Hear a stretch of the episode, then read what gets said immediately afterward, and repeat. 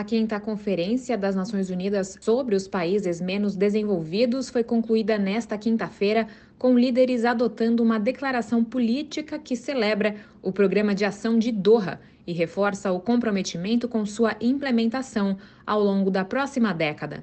A iniciativa foi adotada no primeiro encontro da conferência, em março de 2022, em Nova York.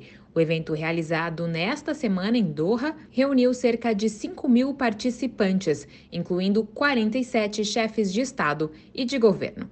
A vice-secretária-geral das Nações Unidas, Amina Mohamed, esteve no fechamento da reunião e celebrou a determinação dos países e outras partes interessadas em retomar a jornada de desenvolvimento colocando os Objetivos de Desenvolvimento Sustentável de volta ao alcance.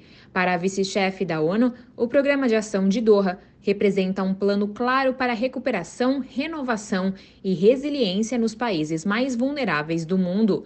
Ela avalia que isso ajudará a comunidade internacional a responder os principais desafios enfrentados pelos países menos desenvolvidos, aumentar sua resistência às mudanças climáticas e ajudar a proteger os ganhos de desenvolvimento duramente conquistados.